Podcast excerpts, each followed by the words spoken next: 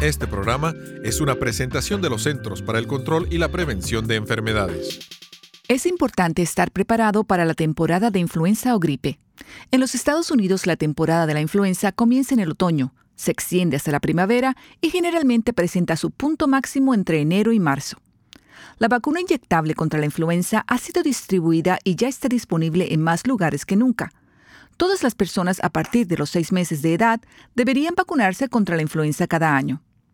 Algunas personas tienen un mayor riesgo de presentar complicaciones si contraen la influenza, como los niños menores de 5 años, los adultos a partir de los 65, las mujeres embarazadas y las personas que tienen ciertas afecciones crónicas como enfermedades cardíacas o pulmonares o diabetes.